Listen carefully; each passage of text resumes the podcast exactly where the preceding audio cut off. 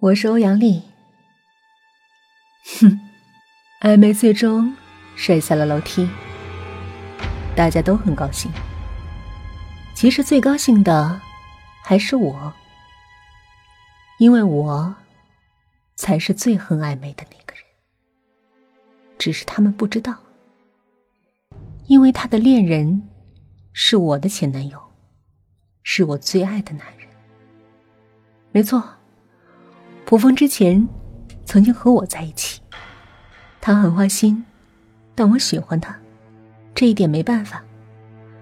如果不是艾梅出现了，我觉得他会和我天长地久的。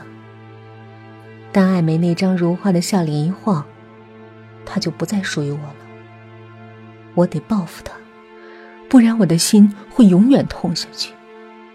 所以，我偷了韩军的客户资料。放在了艾梅的抽屉里，就是为了激起韩娟和艾梅之间的矛盾。其实，艾梅虽然坏，但还没有当小偷的潜质，一切都不过是我制造的误会罢了。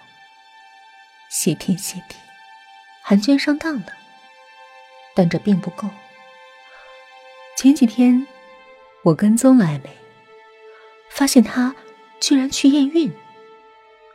是我差点晕过去了，她不会真的怀孕了吧？如果她怀上了普风的孩子，那我就再也没有机会。难道要我看着他们一家三口甜蜜幸福？这绝不行。所以我决定把报复的行动再加一层。按照原计划，我是车祸死的。我会在走廊里放一个投影仪。在墙壁上投射出一场血肉模糊的车祸，受到惊吓的艾梅肯定无法辨认真假。但这太不够了，难道只是吓吓这个女人就完事儿了？我觉得，人受到惊吓之后肯定会跑。如果我在地板上撒些润滑油。这个习惯穿高跟鞋的女人肯定会，没错，在地板上撒润滑油，尤其是楼梯的地方。看着她狠狠的摔下去，我的心像花儿一样绽放。艾梅确实从楼梯上摔下去了，但她没有被摔死。但是她流产了。最狗血的是，由于之前生活不检点，打过几次胎，这将是艾梅最后一个孩子。当她知道这个真相的时候，就连心地不善良的她，也流下了眼泪。这是一个女人最破碎的真相。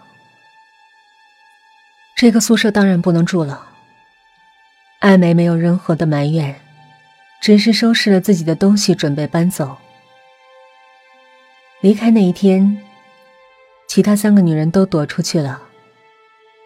她们不想用胜利者的姿态去面对艾梅那怨恨的目光，更不愿意去想起那个无辜的孩子。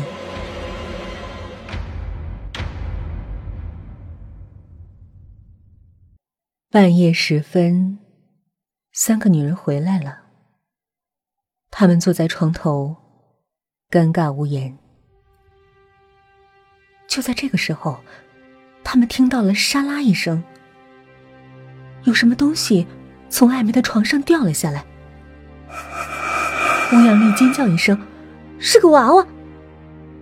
艾梅在床上留了一个娃娃，她有着乌黑的头发和铜铃大空洞的眼睛。